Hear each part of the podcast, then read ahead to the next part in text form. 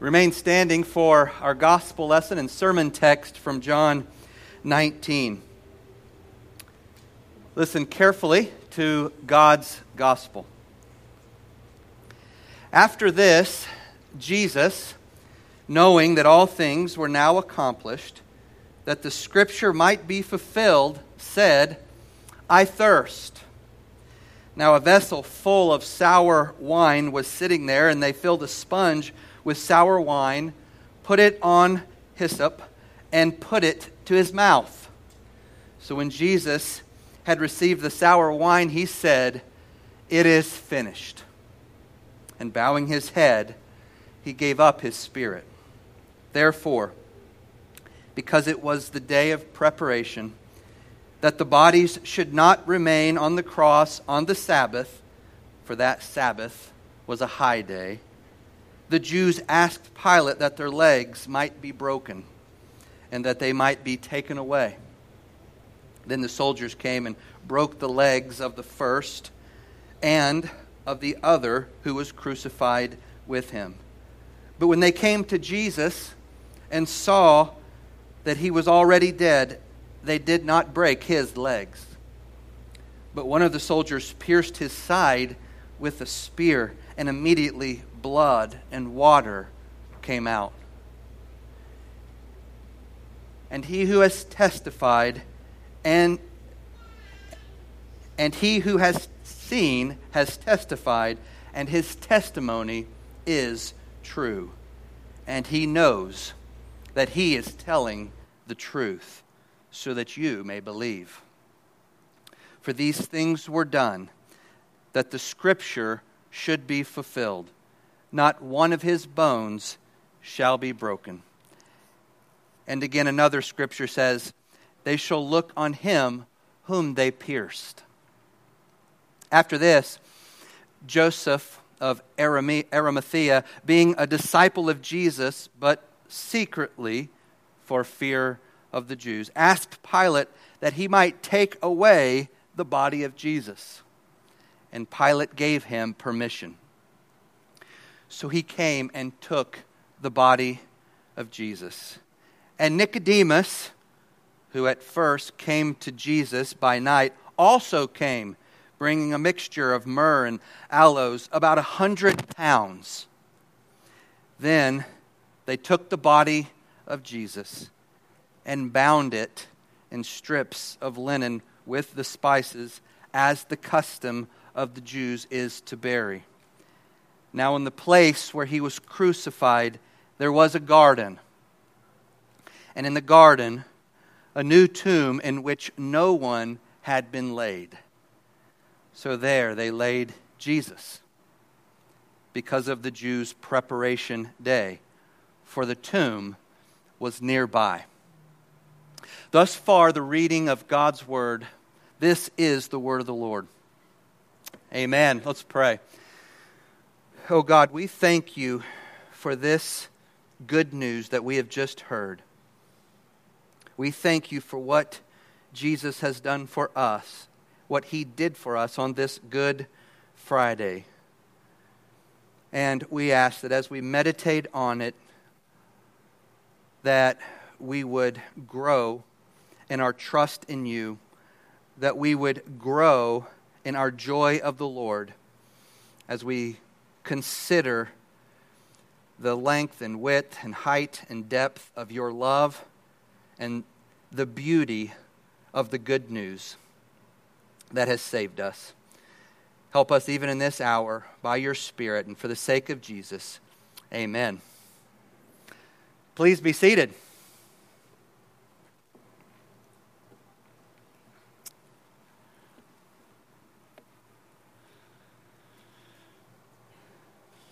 It's good to see you all this Lord's Day. It's good to bring the Word of God to you. And uh, before we get started, I'll plug once again our, our Sunday school coming up in about a month and encourage you to commit to that.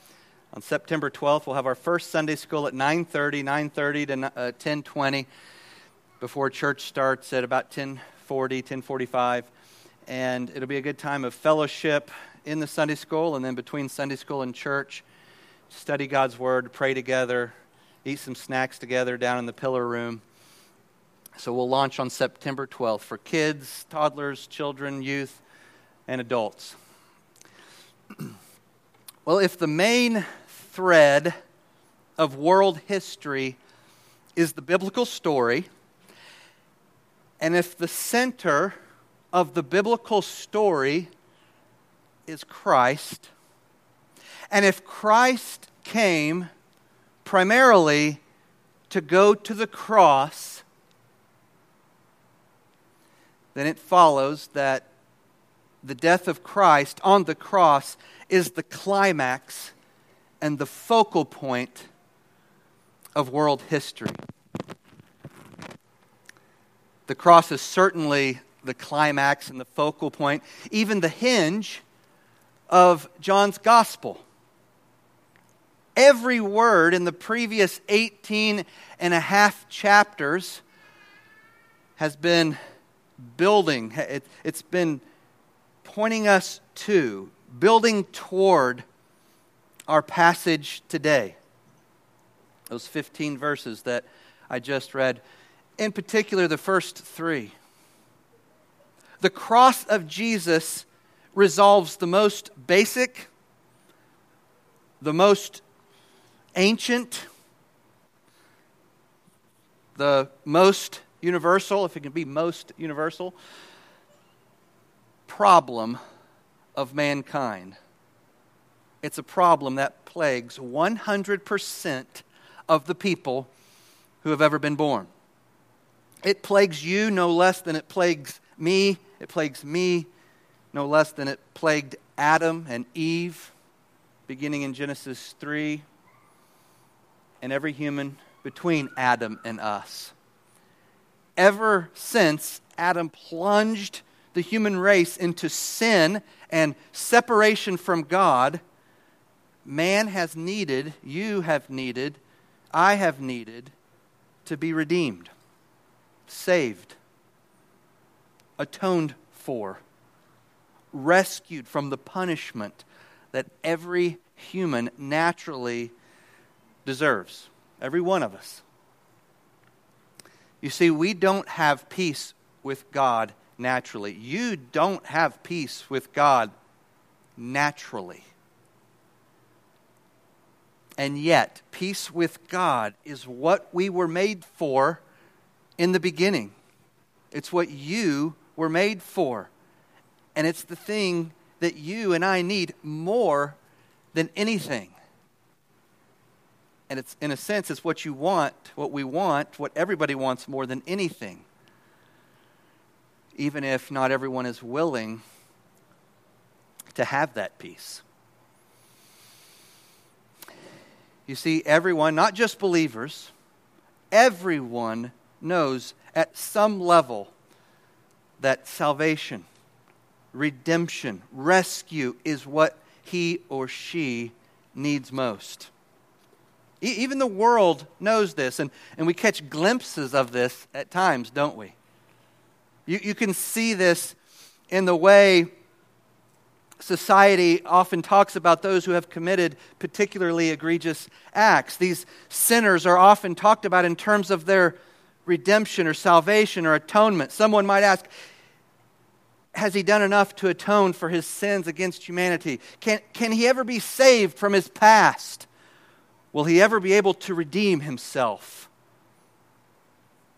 These terms and concepts pop up even in the conversations of the world because they're hardwired into our DNA. Built into all of us is the understanding that sin must be atoned for. Built into all of us is the belief that sinners deserve justice and therefore need deliverance. We need to be redeemed, delivered, saved. Sinners need salvation. Built into every one of us is this understanding that sins must be dealt with, addressed, even punished. Our justice system is built on that understanding. Now, while this need and the understanding of this need is universal at some level, it's universal. This understanding is worldwide. There's only one place where humanity can find the solution. There's only one place where we can be truly informed about this understanding of sin and salvation. It's the Bible. The biblical story from Genesis to Revelation is a story about sin and redemption from sin. It's about the reestablishing of peace between God and humanity. It's about how mankind can be saved from sin and enjoy fellowship with God forever. The Old Testament is full of mankind's pleas for salvation and God's promises of salvation. The Old Testament provides the answers to humanity's questions, are the most important questions. Where will mankind get help? The Old Testament answer is God will intervene. God will send salvation. How will God intervene? How will he fulfill his promise to save? The Old Testament answer is God will send a king, a savior king who will bring that salvation. And he will redeem the afflicted by being afflicted himself. In today's passage, John records four different Old Testament prophecies of Christ's suffering, and he shows how all four of them are fulfilled at the cross. The death of Christ is God's intervention. The cross of Jesus is the fulfillment of God's promises in Scripture, His promises of salvation from sin. The coming King is sovereign, He is powerful, righteous, He is God Himself, but He also suffers and dies for sins. In last week's text, John focused his camera on the details surrounding the cross, above it, below it, and by it. First, he directed our attention to that title, the sign above the cross, which said, Jesus of Nazareth, the King of the Jews. Then he cut from that scene, and the next image we saw was Roman soldiers at the foot of the cross, below the cross, dividing the garments of Christ, casting lots for his tunic. Finally, in the last scene, John shows us the family members and, and close disciples by the cross. Well, in this week's text, John, focus, John focuses his camera on the person hanging on the cross, mankind's Savior and King the cross of Jesus completes the first half of the biblical story, but it also begins the second half of the story. It serves as that hinge and climax and center of all of redemptive history, including what is to come, what is future still to us. And John reminds us again in verse 41 that the main events in the history of redemption all take place where? In a garden. We've talked about that before in this series. The first part of the biblical story began in a garden, the Garden of Eden, in Genesis 2.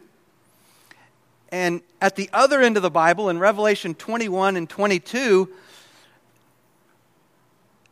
we see that the biblical story also ends in a garden. The New Jerusalem is both a city and a garden. It's a garden city. And right at the center of this story, right in the middle of salvation history, at that hinge point, are the gardens of John 18, John 19, and John 20. In John 18, Jesus was arrested in a garden. Here in John 19, Jesus is crucified in a garden. Uses that word twice. And in John 20, we'll see Jesus is resurrected in a garden. If you'd like to hear more about the significance, theological significance of that, you can go to the, I think, the first sermon on John 18 and, and listen, or you can come back next week. We'll talk about it a little more. And the point John is making here is that Jesus, the new Adam, through his cross, through his cross, is fulfilling the entire biblical story. Okay? He's fulfilling the entire biblical story. He is giving life to the world. He is establishing in his cross the world to come. His cross is the transition point from the old creation to the new. Your transition from your old self to your new self, from the old Adam to the new man, new Adam, Christ, is through the cross. That's where it happens.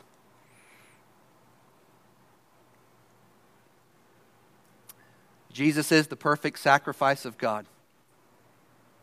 He has completed in full the requirements of the Passover, which was laid out in the book of Exodus in particular. Beginning and ending in a garden, the death, burial, and resurrection of Jesus fulfills the entire story of redemption. So, our lesson today, our gospel lesson today, is, is composed of three scenes, each one detailing a, a, a significant aspect of Christ's death and burial. The first scene, verses 28 to 30, record, records the final words of the Word made flesh. And in those final words, he declares, in one word, we'll see, that he has completed his Father's mission. The second scene, verses 31 to 37, depict Jesus as the perfect sacrifice who fulfills the Old Testament promises. And then the third scene, verses 38 to 42, describes how two of the lesser known disciples of Jesus, perhaps new converts to Jesus, give his body a proper burial.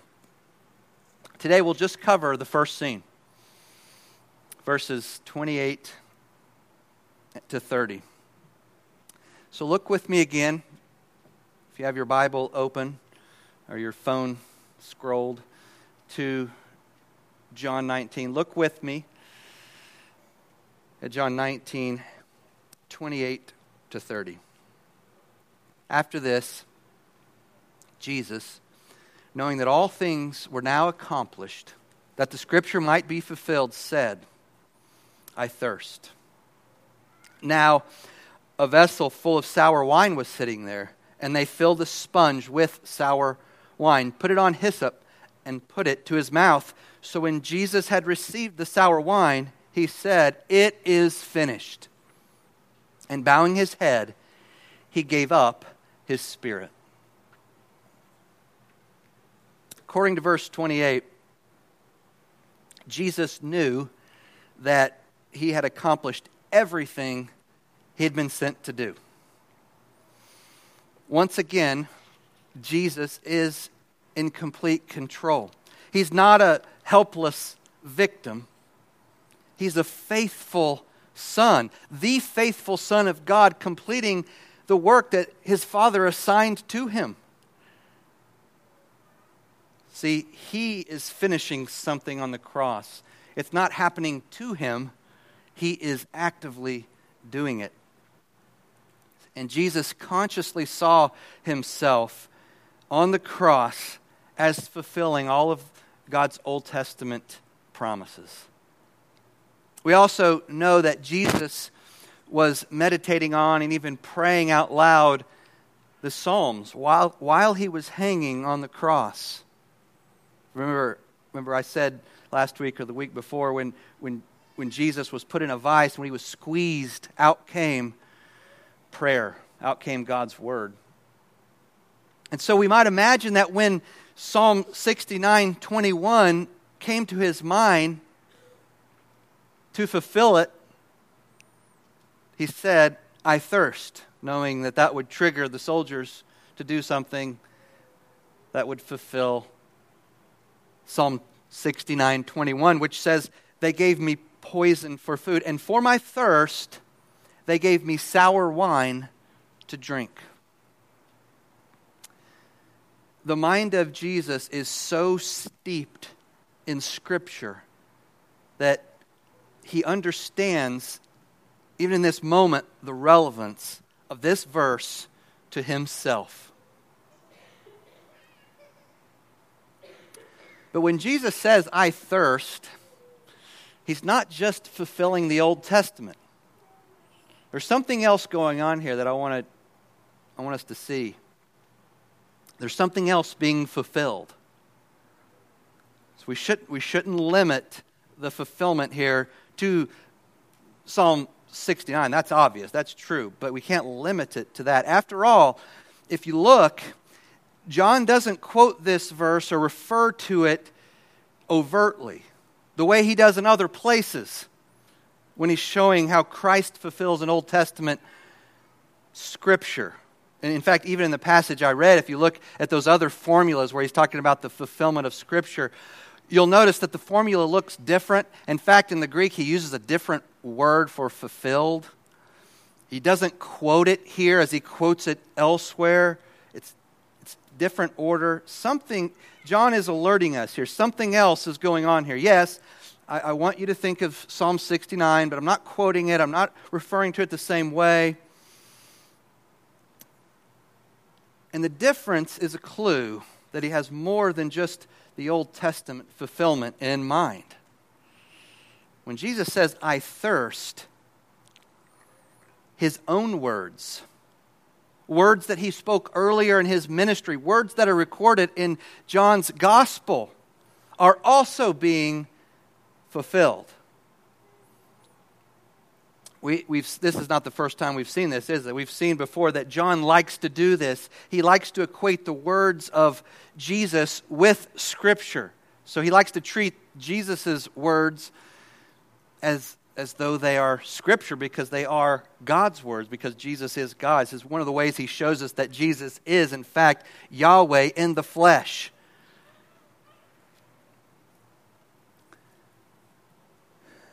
So, how is I thirst a fulfillment of words that Christ spoke earlier in John's gospel? Well, as you've been thinking about this, as I've been talking about this, you, you may have already called to mind that this isn't the first time Jesus has asked for a drink, right? Back in chapter 4. when he's in Samaria. He's at that well. What does he ask that woman, that Samaritan woman? He asks her for a drink. And then he goes on to tell her where she can drink and find eternal satisfaction.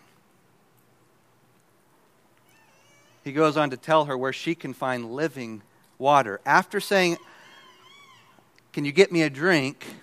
Can you quench my thirst? His point after that is to teach her where she can get a drink, where she can quench her thirst.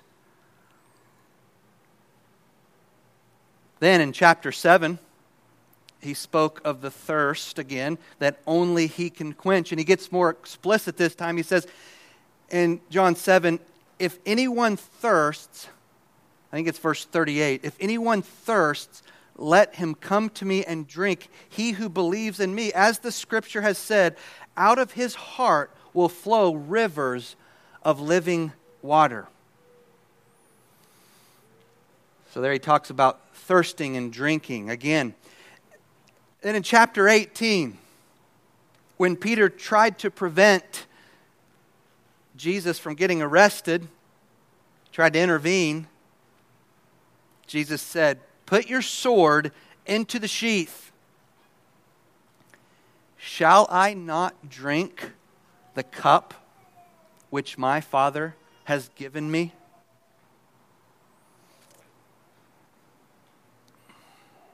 Our Lord's drinking of this undesirable wine, this sour wine, symbolizes his drinking of the undesirable cup that the Father had given to him. He drank God's cup of wrath to the bitter dregs. By drinking of this cup, Jesus quenched your thirst and he quenched God's wrath at the same time.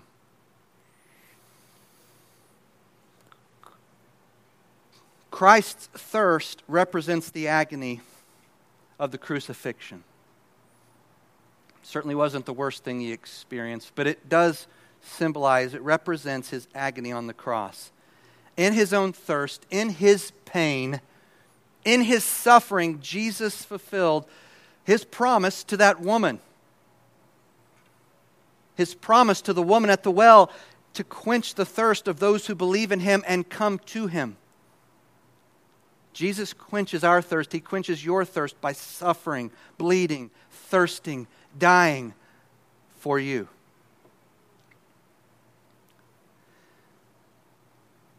The source of that living water is the cross. The living water that flows out of your heart first flows into your heart from the cross. You're not the source. Christ and his cross are the source of that living water that flows through you and out of you.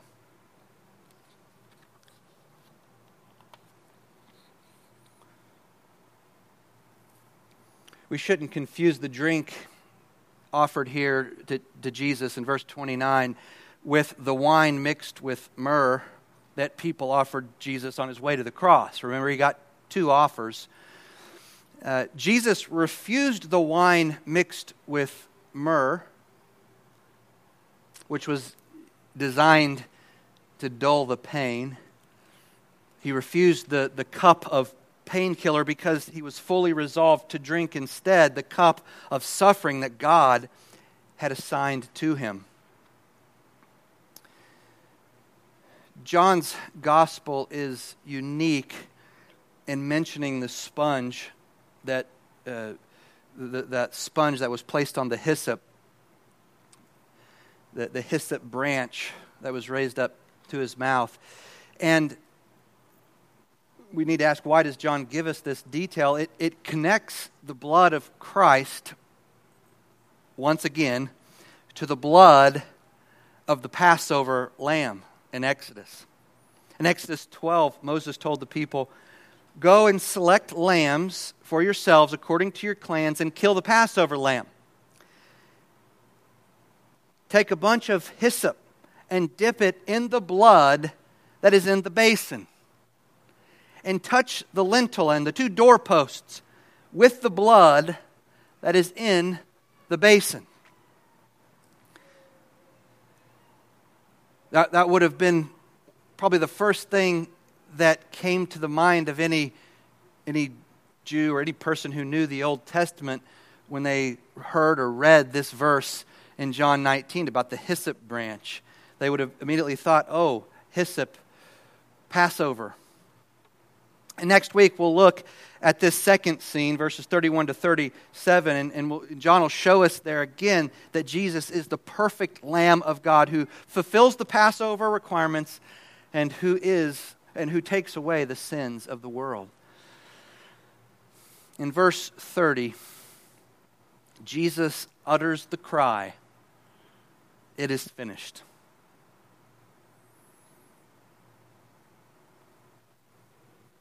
That's the good news of Good Friday. It got finished, it got done, it got accomplished. It is completed, it is accomplished. This is one word in the original.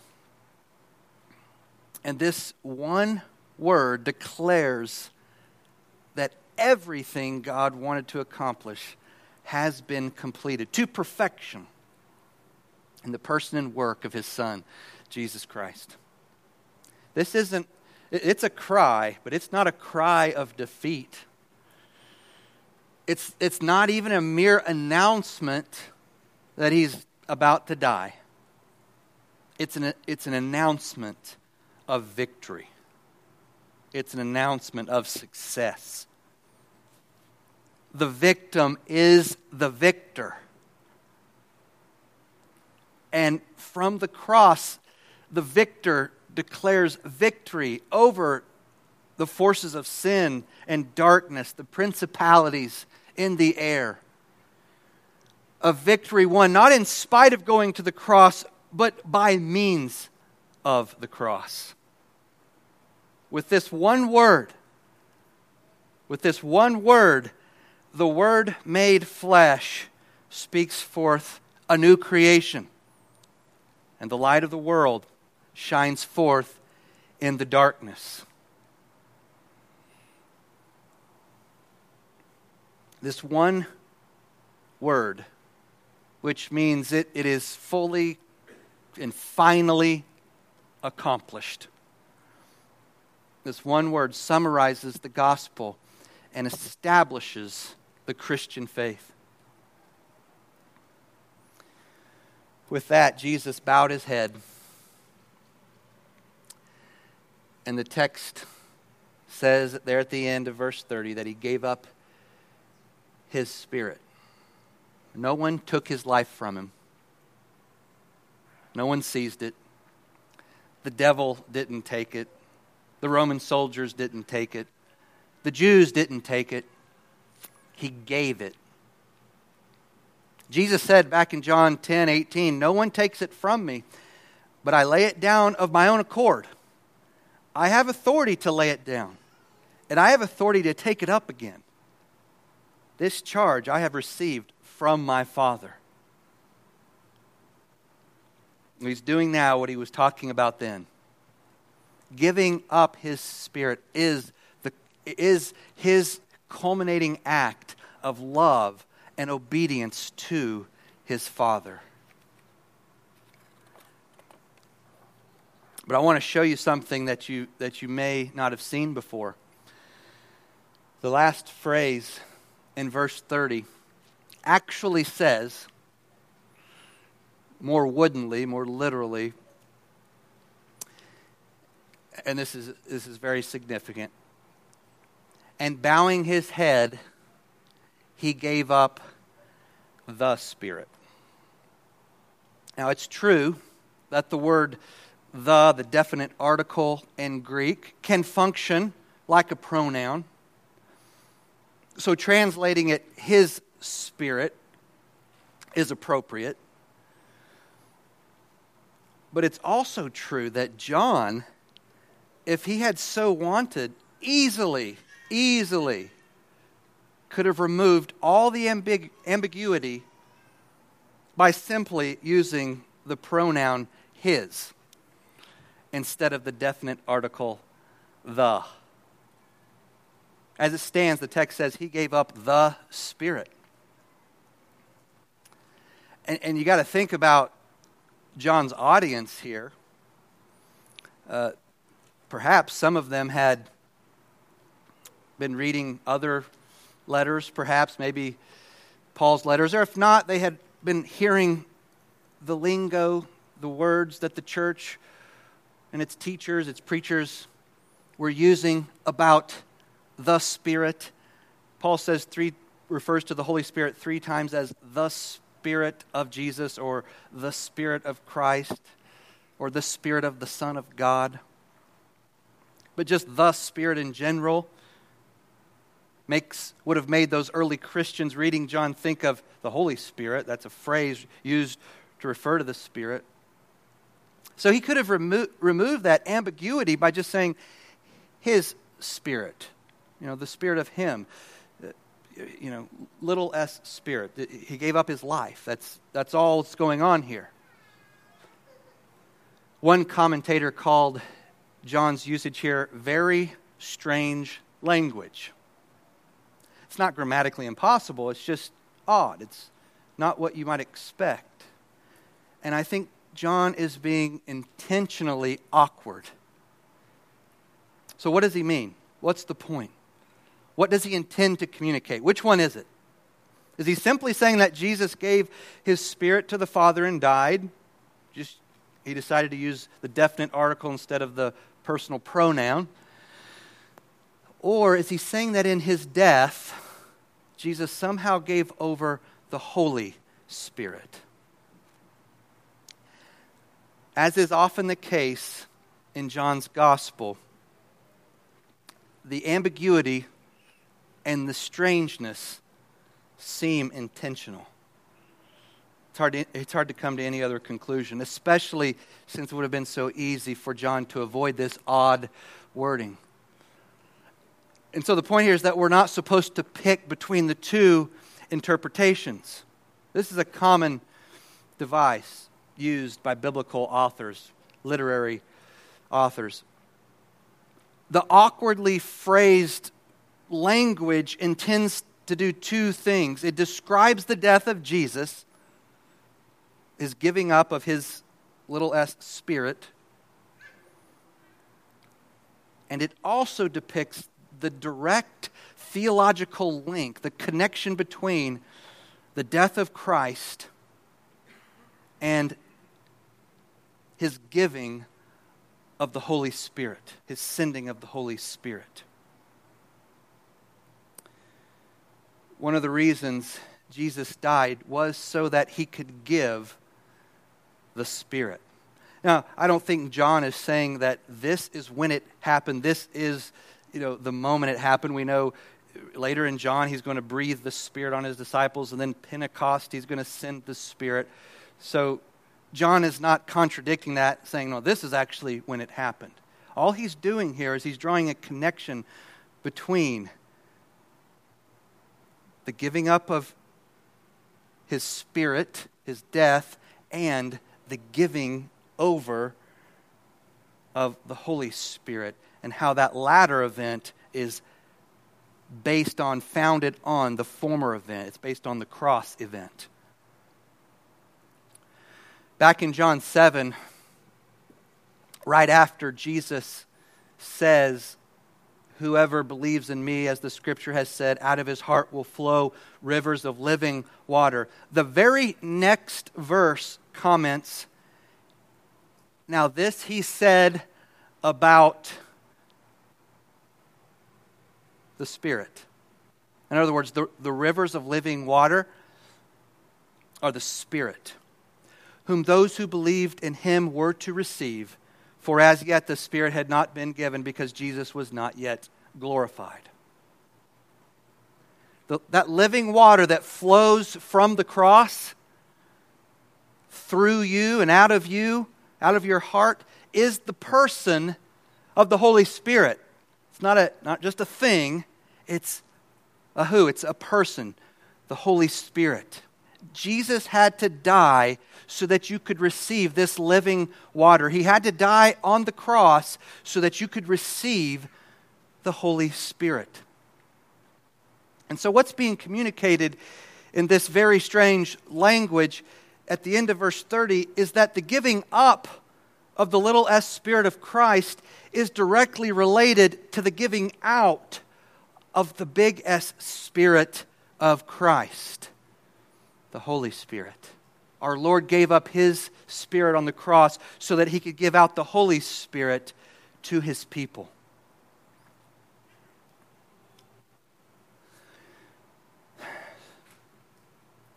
So, how can we how can we summarize and apply all of this richness?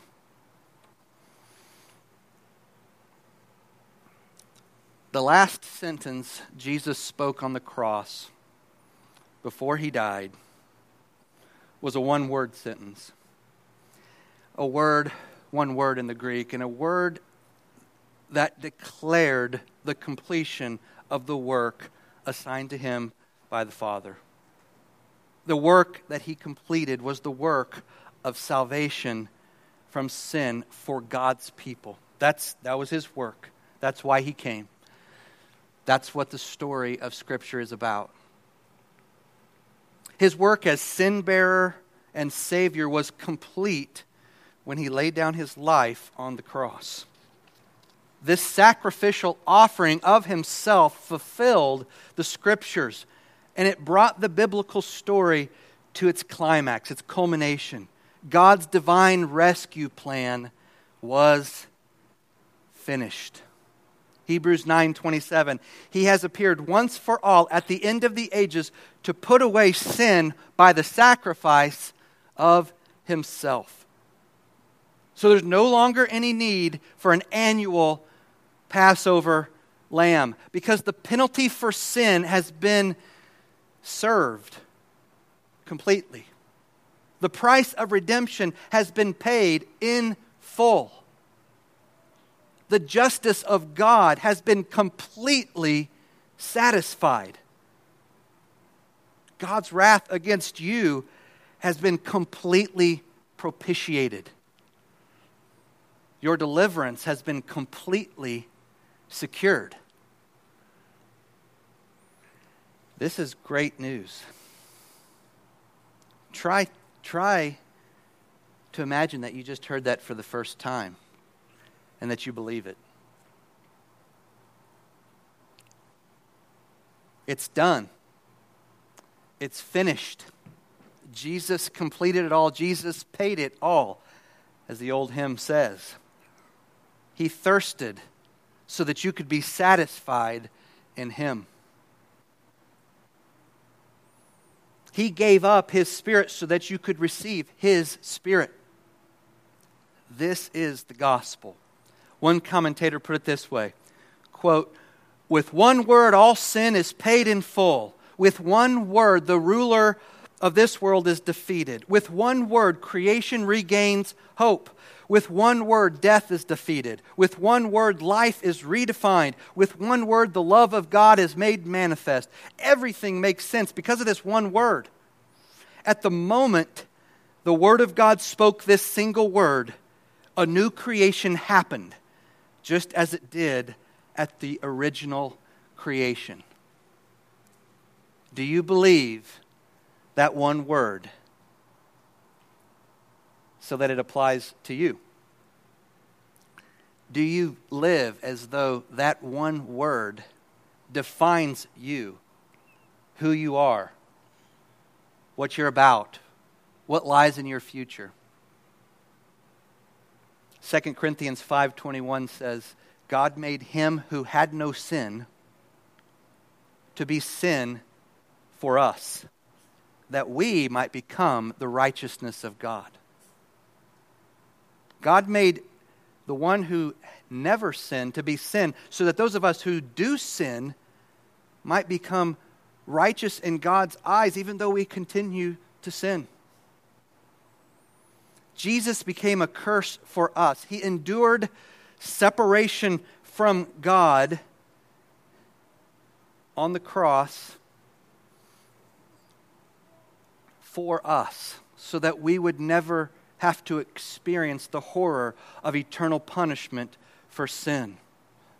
Now, I'm not saying that the Trinity was broken up. That's not the separation I'm talking about. I'm talking about the alienation that we deserved, the alienation that we would have experienced even while being in God's presence for eternity, is what Christ experienced on the cross for us, on our behalf.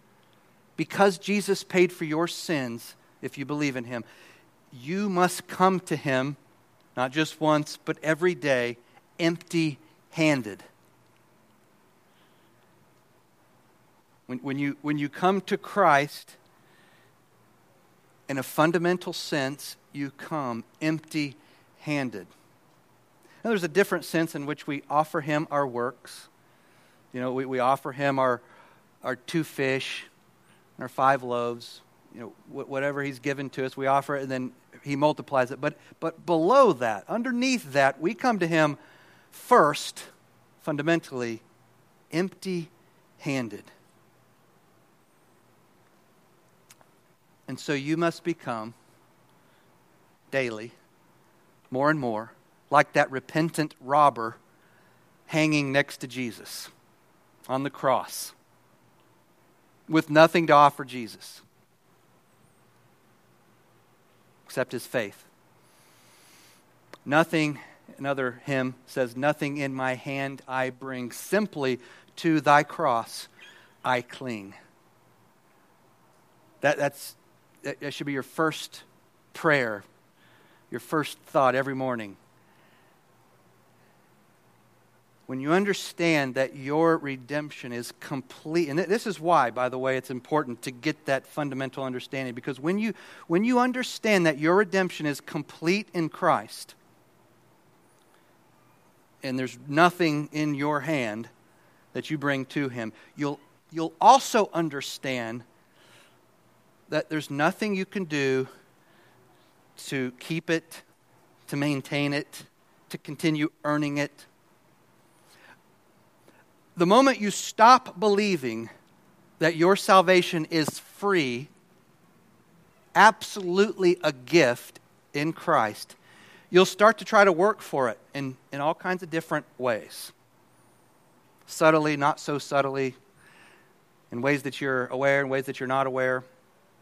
You'll wonder why, you'll wonder what you should be doing to keep God's favor. You'll wonder if you've lost his favor because you did this or you did that again, because you didn't do this as you were supposed to. And, and your Christian life will become a list of, uh, of, of duties, a checklist of do's and don'ts. And you'll be keeping this running tally in your head of how well you're doing therefore, how well God accepts you and loves you. And I want you to see can you see how that will distort your perception of God and your, your perception of your relationship with God, your understanding of what it means to be a son of a gracious and giving and loving God, whose love is, is longer and wider and deeper and higher than you could ever fathom. If, if, there, if you think it's not finished, if you think there's still something for you to do to be accepted by God, if you imagine that His view, view of you is based on your performance, maybe your most recent performance, maybe the last year of your performance, or maybe it's weighted more to what you've done more recently, I don't know we all have different ways of thinking about dysfunctional ways of thinking about this thing. But if that's if that's how you're thinking, then what is supposed to be a relationship of love and freedom and sweet intimacy, like a loving father with his daughter or his son, will become in your mind a relationship of guilt and dread and distance. And I don't, I don't want that for us. I don't want that for you. Jesus doesn't want that for you. He, he didn't go to the cross to save you to, to then endure that kind of misery. He's got other things for you to endure, but not that. You'll be plagued with worry and doubt about your standing before God. You'll, you'll, constantly wonder if he's happy with you. You'll wonder what kind of mood he's going to be in when he comes home from work and finds out what you've done.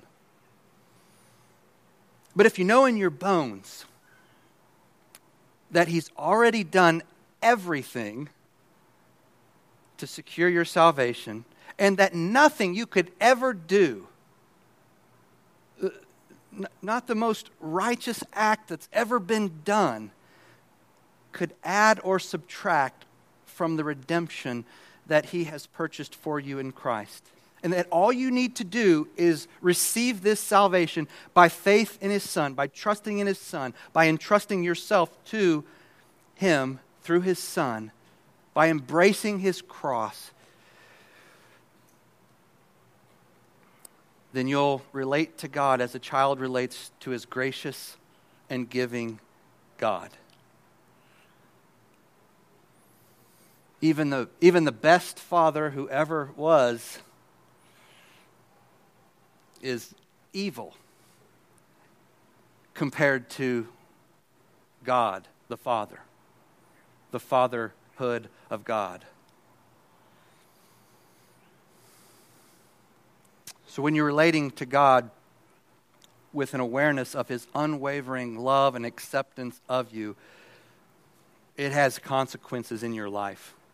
It'll show up everywhere in your interactions and your time alone, and your time with people, and your thought life, and at work, and your relationship with your wife or your kids or your husband or your parents. It'll show up everywhere. It'll show up in particular in the way you relate to others. Because your peace with God spills out. Your peace with God will spill out into peace with those around you, as well as peace within yourself. So don't turn your heavenly Father into a capricious, angry, moody father who demands that you act a certain way and do what he wants you to do before he'll really love you.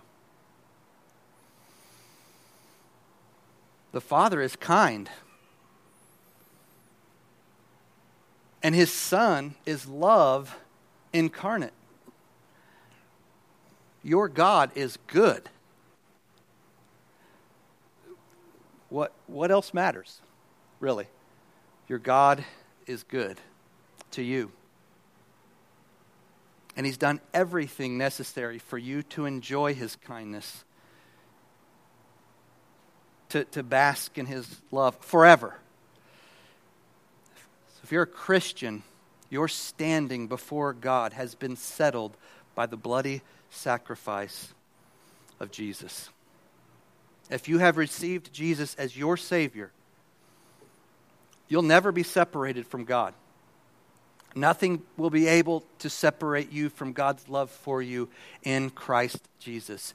You'll enjoy eternal fellowship, eternal communion with God in this world and in the world to come. You have no need to fear that sin or Satan or God's law might condemn you on that last day. Your Savior has done all, paid all, finished all, accomplished all, and performed all that is necessary for your salvation. As a believer, then, as a believer in Christ Jesus, take up the challenge